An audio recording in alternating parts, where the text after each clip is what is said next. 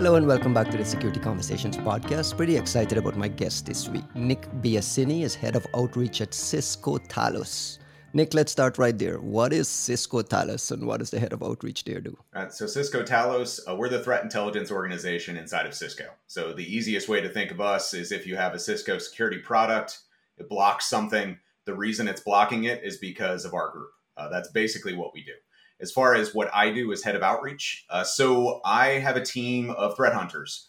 Uh, our focus is on the breaking, most novel, interesting aspects of the threat landscape our focus is talking about stuff publicly. So, most, if not all, of the research we find ends up in a blog post, a white paper, a conference talk, something like that.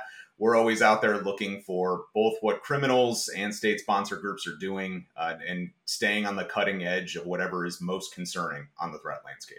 Is all your work public? I mean, everything you do is publicly published, or are you do you have private reports that you do only to a subset of uh, paying customers? No, the the overwhelming majority of what we do is public facing. So our real goal is is to do as much as we can and publish it publicly. So I'm not a huge fan of private reports personally. I like stuff being disclosed publicly so everyone has the same kind of playing field that they're playing against. And that has kind of become a little bit of a problem in our industry, right? Where a lot of the really hardcore work that is done by the private sector guys who have access to the data and who have the visibility and the intelligence to look at it, they're now like they're monetizing it. In fairness to them, they're a vendor, they're there to monetize it. People have to get paid for their work and so on. The issue is that it only becomes available to a subset of folks, and then data doesn't get shared properly across the board, and we have an ecosystem of exposure. How do we fix that?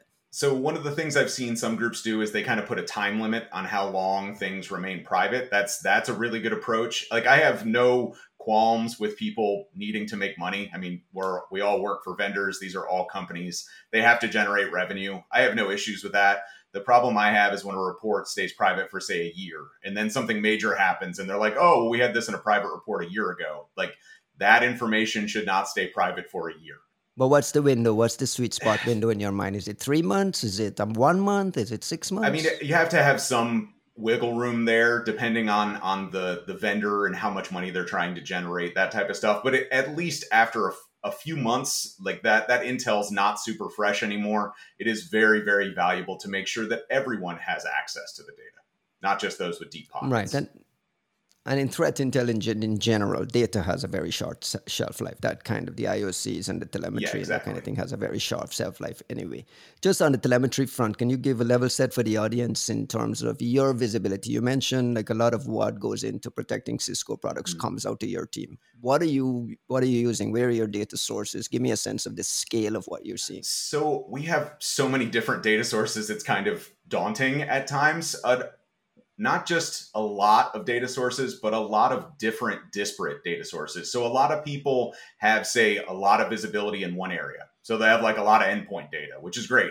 We have that too. But we also have a ton of DNS data and a ton of, of network data and a ton of, of web data and a ton of email data. So we have a very, very wide portfolio that kind of gives us visibility into a whole bunch of different buckets and the ability to kind of create that full chain, right? We're not just looking at endpoint data. We're able to see the endpoint, pull the emails, look at the network telemetry, and kind of develop that full picture of what's going on in a particular incident or with a particular campaign. Uh, yeah, you guys have like a really interesting part there. Like uh, I think it was OpenDNS. Uh, you're constantly bringing in new startups through acquisitions. I imagine sometimes it might feel like almost too much data, right? It's like there's always new stuff popping up. Uh, with, there's never a week goes by where I'm like, oh, there's another data set we just added. Awesome, something new to go dig in for me and my folks. So Nick, you and I have been uh, around the block for a while. I remember meeting you at you know past SAS conferences in a past life talking about nation state threats and really tracking advanced tracker activities. Mm-hmm. We're in the midst of I don't know a lot of noise and, and, and muddle around cyber war.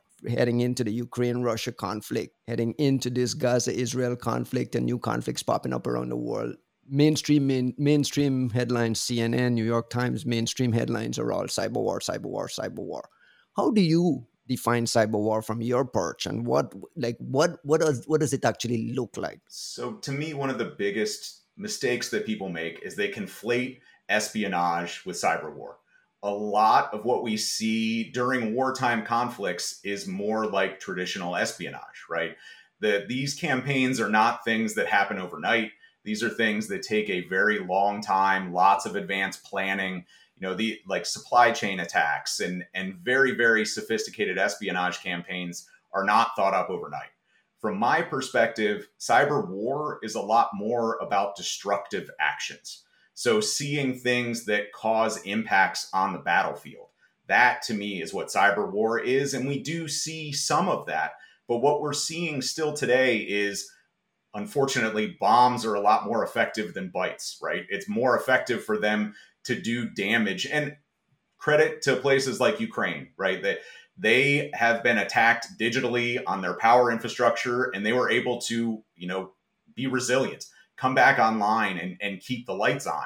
Bombs are much harder things to overcome than, than bytes in a lot of these circumstances. And that's what we're seeing is still today, kinetic rules the battlefield. In the future, that might not be the case, but as of right now, it's still kinetic, kinetic, kinetic. There's not a lot of real cyber warfare going on right now, in my. There's there's all, but there's also a lot of cyber related activities that are directly linked to some kinetic activities, like you know taking out a satellite infrastructure in place yes. right before an attack, that kind of thing. You we, we're, we're we're starting to see malware associated with those. It's not at scale though, right? It's just pockets of a few things here and there you're you're mentioning. Well, like you said, like those examples, that's a huge amount of work to get the infrastructure in place to be able to launch that type of attack. Like you're building that for months and months and months, waiting for the opportunity to use it those types of things aren't going to be dropping time and time again. Those are going to be more the exception to, than the rule. That's something that they potentially built months and months and months in advance, and we're just waiting for the opportunity to be able to leverage it. Right. And a lot of the cyber activity we start to see related to international conflict is around disinformation as well, right? Just using cyber to to to kind of gain or, or, or, gain the upper hand in the narrative. Can you talk a little bit about what we're seeing there, specifically as it relates to the Israel uh, Gaza conflict? Disinformation and misinformation is the real battlefield now. Uh, that's just a fact. That that's where we're trying, and in in the world we're living in today, where there's lots of allies supporting lots of groups on many different sides. The battle for misinformation and disinformation is very, very important because if you can drive wedges or bring more allies to your side, that really increases both your chances and potentially as damaging to your adversary. We're really seeing this kind of run at full speed. And because there's multiple conflicts going on at the same time, we're really getting kind of a crash course in what this looks like. And it's a lot of convoluted signals, contract or contrasting opinions, people saying both sides of the same argument and pointing fingers at one another with lots of evidence to back it up. Now that question becomes how reliable is the evidence? Where is the data coming from? How many sources has it come from? And in today's like really, really quick turnaround world, people aren't really taking the time to validate, make sure that this stuff is real. Where is it coming from? Is it all single sourced? Did it come from some weird publication that spun up in existence six months ago? Or is it coming from a WAPO or a Financial Times or some very, very large reputable news organization? Unfortunately, today all news isn't created equal. And in this fog, everything it becomes impossible for the for the, the target who the end users like you and I at the on the back end of say a Twitter message or a message somewhere. It's impossible for us to like verify all of that in real time. And it's such a flood that it feels like this is a losing cause and this is the reality of what we'll be facing for a while. And honestly, people are too focused on fake internet points, right? It's all about being viral and getting that stuff out more so than it is on is this actually true? Nick, I want to ask about attribution. Big topic that we've been talking about forever. But I want to know I want to I want to bring your attention to a trend that I noticed is that a lot of attribution of nation state campaigns today is a lot more direct than it used to be 5 6 years ago. I mentioned the early SAS uh, where where we met. It used to be a Russian speaking actor or a Chinese speaking actor or an actor with North Korean language characteristics. Today, Microsoft is saying, "Hey, this is Russia. This is SVR. There's a, uh, a uh, you know not a vendor, p- private sector vendor saying, "Hey, this is GRU. This is the Russian intelligence service." The U.S. government is going public saying, "Hey, here's some IPs associated with China." I, everyone is calling names bluntly. There, there's no more of this So the question to you is Have we gotten so much better at attribution that these public statements sh- should be trusted today? So I think attribution's good and can be important. Uh, I trust attribution coming from a government probably implicitly more than coming from a vendor. Uh, I'm fine with attribution from a vendor, but I want to see the receipts. So talk to me about why you're making this attribution. Just making an attribution and saying, "Hey, this this actor is associated with country X, Y, or Z," and providing absolutely no backing for saying that is where I have issue. I, again, if you have the receipts, say what you're going to say, put the evidence out there, assign a confidence to it, and let people draw their own conclusions. But saying things definitively without any evidence, if you're not a government, is concerning to me because governments have access to human int and a lot of other things that they can't disclose. Vendors aren't held to that same standard. So there is every reason for them to say, here are the technical underpinnings for why we're saying this. Here's the connection between the code. Here's the connection between infrastructure overlap. Do something to show me why you're saying this. What percentage of the public threat reports we see today fit that standard that you just described?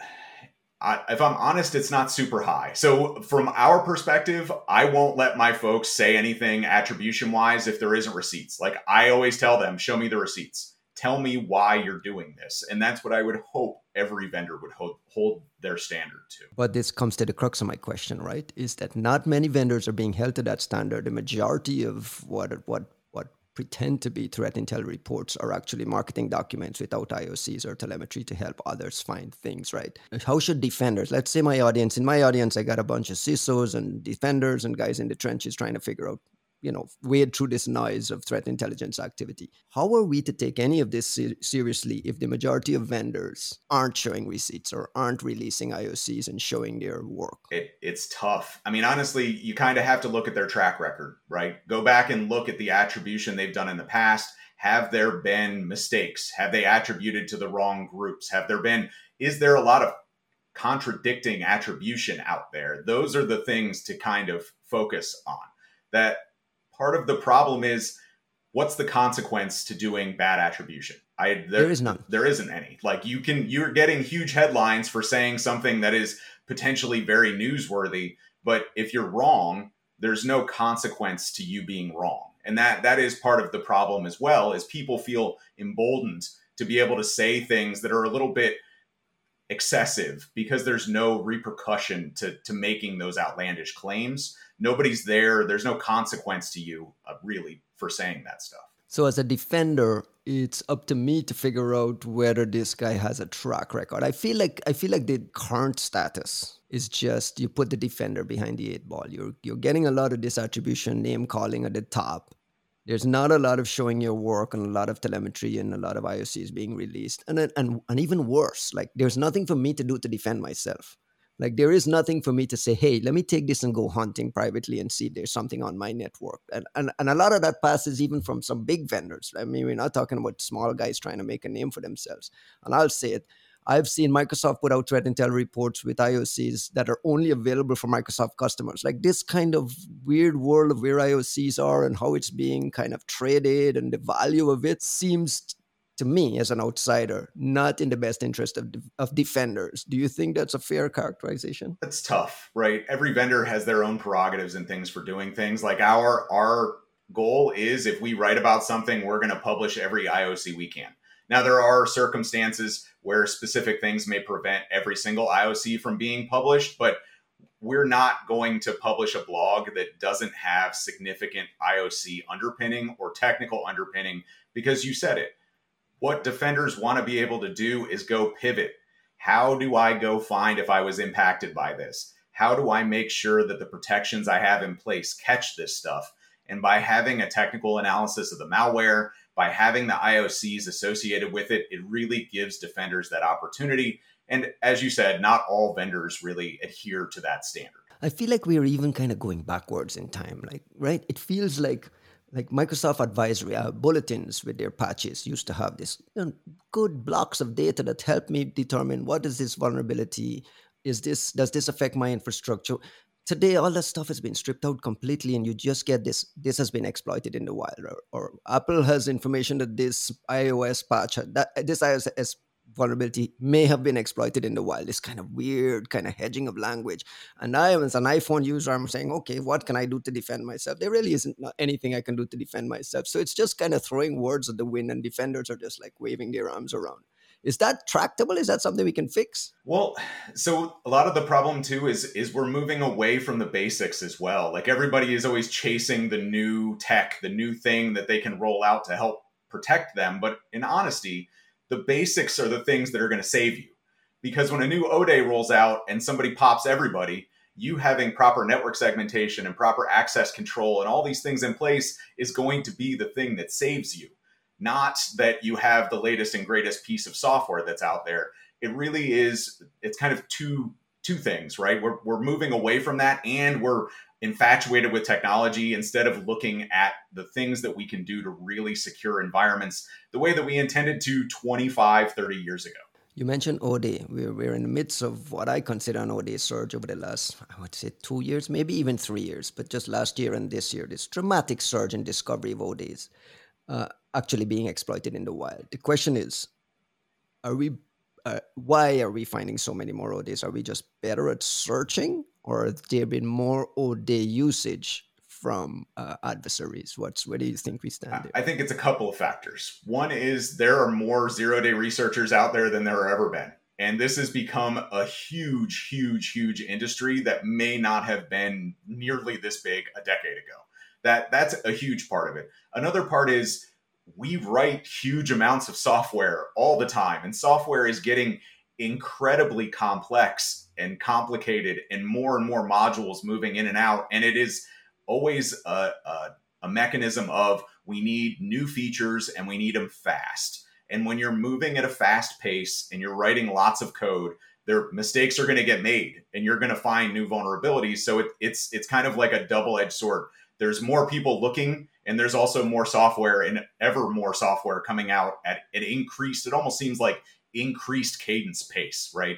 The releases are coming faster and more often than they used to previously yeah, and on the 0-day front, we're starting to see newer targets start to emerge, just like big targets, uh, network devices, routers. I mean, your, your own company has had issues with 0-day and so on here. But not only, but I mean, across the board, big five, a BIG-IP, as you look through this CISA KEV the known exploitable vulnerabilities list, you're starting to see a significant trend where these things are starting to be popped by nation state type actors. Yeah, the, the, the amount of activity we're seeing against networking devices and appliances in general is alarming. Uh, there's a lot, a lot of focus, not just from state sponsored groups, but from criminal groups as well. They are really, really keenly focused on these devices. And I mean, honestly, it makes sense. They're very, very difficult to defend.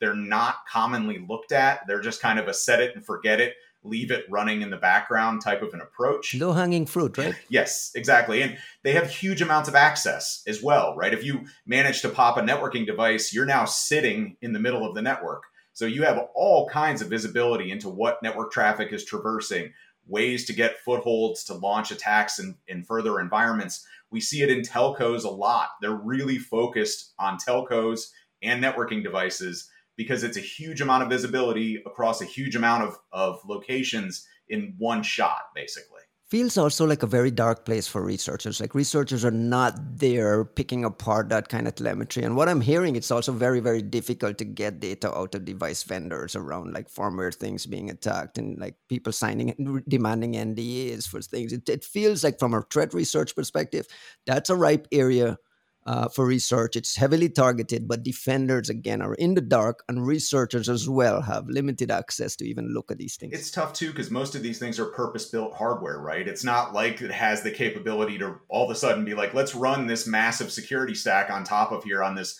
piece of hardware that was purpose built to be able to push networking traffic through at as high a rate as possible. There's a lot of challenges there. I mean, it, it is a soft spot, no doubt. One thing I will say please, please, please do not turn web interfaces onto things open to the internet unless you highly restrict it. ACL the hell out of it because too often we're seeing way too many people expose like management interfaces to the open internet and that's just it's a recipe for disaster And by the same token, please, please, please don't ship default software with stuff connected to the internet and allow un- unauthenticated access to things. I mean, you, you you pin it on you pin it on people deploying this stuff. This stuff ships out of the box connected to the internet in many cases, and and the responsibility should be on the vendor to do this secure by default, secure by design thing we are talking about, right? That is absolutely true as well. Making sure that by default it's not there and letting users know that they're doing it and often there there will even be prompts saying, "Are you sure you want to do this?" and people still will click through. That that stuff has got to stop.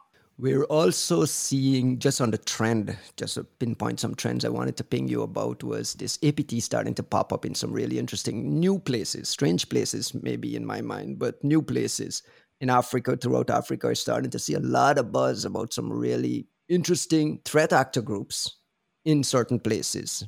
Africa, I mentioned, down Latin America, throughout Latin America, and then more recently in Guyana, which is an English speaking former British colony. I'm from Guyana. And I feel I see reports of a Chinese APT popping up in a country like Guyana. It makes me open my eyes. What do you make of this? Is just is it now that we're just starting to look there? It's always been there. We're now starting to look, or are you starting to see adversaries do something specific there? Well, I think it's a combination of things, right? The the kind of the attack surface in those countries has exploded over the last five or ten years, right? There's so much more infrastructure in these places that are that's attackable than was there previously. And it, again, you know, countries are always going to do espionage, but if cyber espionage is an option, they're going to go cyber espionage 100 times out of 100. It's cheap, it's effective, it allows them to get a huge amount of visibility, it's fast as opposed to having to build all these other things. So you're really starting to see more and more visibility in that space. On the flip side of that, we've also seen kind of the democratization of access to this type of capability, right? Where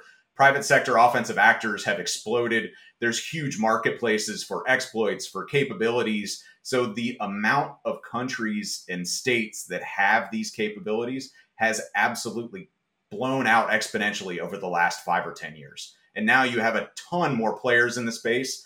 Previously, you know, it was kind of kept to a smaller group of people, countries that had deep pockets and had spent decades building these capabilities. Now, if anybody has the money, they can go out and buy capabilities that previously would have only been held by a small handful of states. You mentioned private sector offensive actors. Can you just like linger there for a second? How do you how do you define a private sector offensive actors? And you, are you talking about folks like NSO Group, Candiru, and a lot of these mercenary groups that we're starting to hear about, private sector groups selling hacking services or exploits and so on to interesting new people, right? Yeah, absolutely. So, private sector offensive actors, it kind of originally sprung out of the idea of commercial spyware or mercenary spyware, but then realizing it's actually a lot bigger than that. There, the mercenary landscape is huge.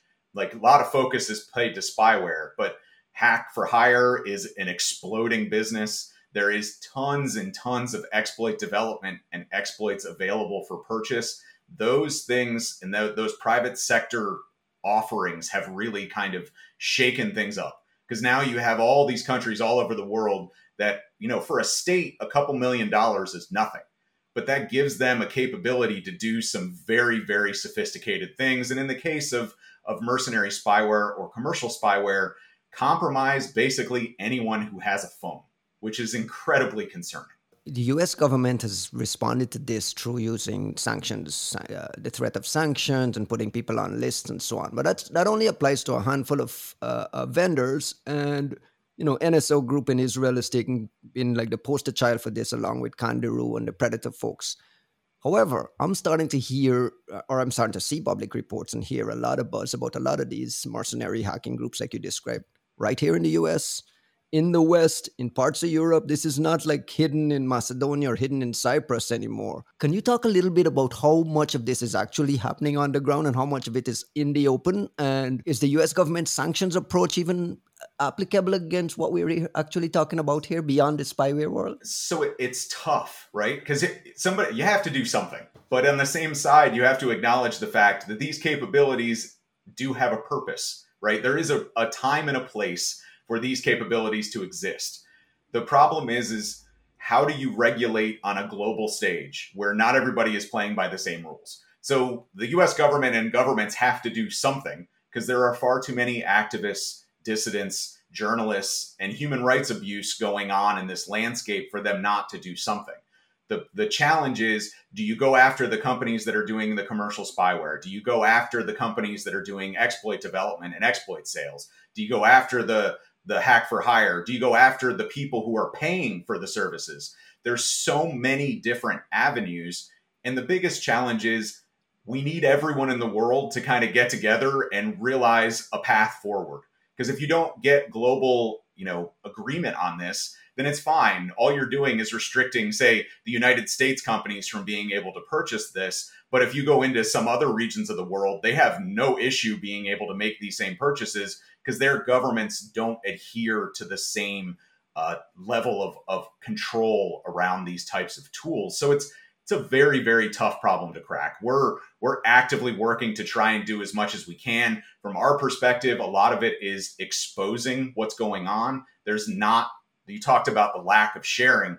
This is an area where there is zero sharing. I mean, it zero. is it's like a desert when it comes to indicators, real indicators around mercenary spyware and PSOA activity, it just it doesn't exist, and that's something that we are desperately trying to change. There's some nuance to the conversation. I think you mentioned it there too, because I, I read some reporting out of Israel that the U.S. that the Israeli government is actually turned to the NSO group for help locating hostages, uh, uh, compromising perhaps compromising cell phones on hostages to determine location.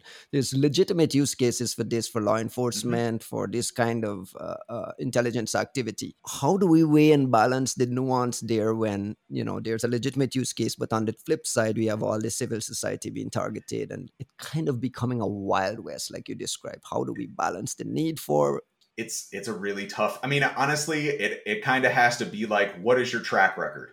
Okay, you've used this technology, you purchased that technology. What did you do with it? Oh, you said you were doing it for purposes of, of rooting out terrorism or processing criminals. But oddly, there's been five activists and dissidents in your country who have recently been found to have this on their systems. Like the the proof is in the way that you use it. So it's it's a very difficult mechanism and because there's no continuity on what the rules are for how these companies engage, who they can engage with, how they can engage, it becomes very difficult because they could go to the EU and do one thing, they could go to the Middle East and do a different thing, they could go to Asia and do something else, they could go to South America and do something else because all of these countries all have different rules and regulations associated with not just how they sell, but how they set up and operate. Where can they operate out of? What are types of controls or export controls do they have? There's just no consistency, unfortunately. Uh, just before we wrap up, we're running out of time. I wanted to flip back to the original question uh, of threat intelligence and the value of threat intelligence. We talked about the diminishing returns and the shelf life of IOCs and so on. Help help a defender, help a CISO understand how can good threat intelligence fit into a mature security program, and what is good threat intelligence? Like how do you, how would you define a good threat intelligence product? So the first and foremost thing you said a keyword there, mature. If you are not a very mature security organization, I don't think you're necessarily in a place where you can make huge gains using threat intelligence. Now, what does good threat intelligence look like? To me, good threat intelligence is based on what your threat profile is. If you are a defense contractor, you need really good threat intel on what's going on from the various state sponsored groups that are out there. If you manufacture toys, you probably don't. But what you do need to do is have a really clear understanding of what ransomware cartels look like, what these these groups are doing, how they operate, and you need intelligence to defend yourself. So it's kind of hard to say a one size fits all approach to threat intelligence because it does really depend on what your risk profile is and what the threats are that you're kind of facing. But having the intel on the groups that you're concerned about indicators associated with those groups and ways to actually leverage it in your own environment are the three things that really lead to a strong threat intelligence program. The problem is that that's like you mentioned, if you're not a mature security program, threat intelligence might not even, you might not even be ready to absorb threat intelligence and use it in a meaningful way. The reality is that not many programs are modern. I mean, look at Okta. Look at look at the look at the victims falling victims to these ransomware victims. These are big time security companies with CISOs and big time security programs that we consider them modern. They're all getting popped here, there, and everywhere. So the question to you is I don't know. I don't know how to ask the question. It feels like we're in the midst of a lost cause where we're just kind of all flitting around trying to defend things and there's no real structure to being secure. Does that make sense? Yeah, it's it's tough out there. I mean, it, you're you're dealing one of the things that you're dealing with too is the landscape is shifting, right? 10 years ago everybody talked about social engineering. Oh, social engineering is going to be the next big thing and then nothing ever happened. And then suddenly it's everywhere. And it is just the bane of most corporations' existence is people want to help. And you don't even need to have the most technically, you know, you don't have to be this incredibly technologically sophisticated person. You just have to be able to talk to people and get them to do things that you want them to do. And you can inflict massive amounts of damage. You saw all the stuff out of the com and them kind of starting to work with ransomware groups. That is incredibly concerning because their big MO is like SIM swapping and social engineering. It's not, you know, figuring out how to pop exploits and, and getting users to click emails. That's just not their MO. So the landscape is changing. And I feel like right now, you need to be agile. You need to be ready to jump into those new areas. What's your social engineering program look like? What type of training are you doing for your employees? How are you defending against SIM swapping? What are you doing to take on the really cutting edge threats? What are you doing on MFA abuse? How are you handling those types of things? Adversaries aren't going to be popping boxes. They're going to be logging in with valid credentials. That's what adversaries do now. And trying to defend against that is inherently far more difficult. I leave it right there. Nick Biasini, Head of Outreach at Cisco Talos, thank you very much. Thanks for having me.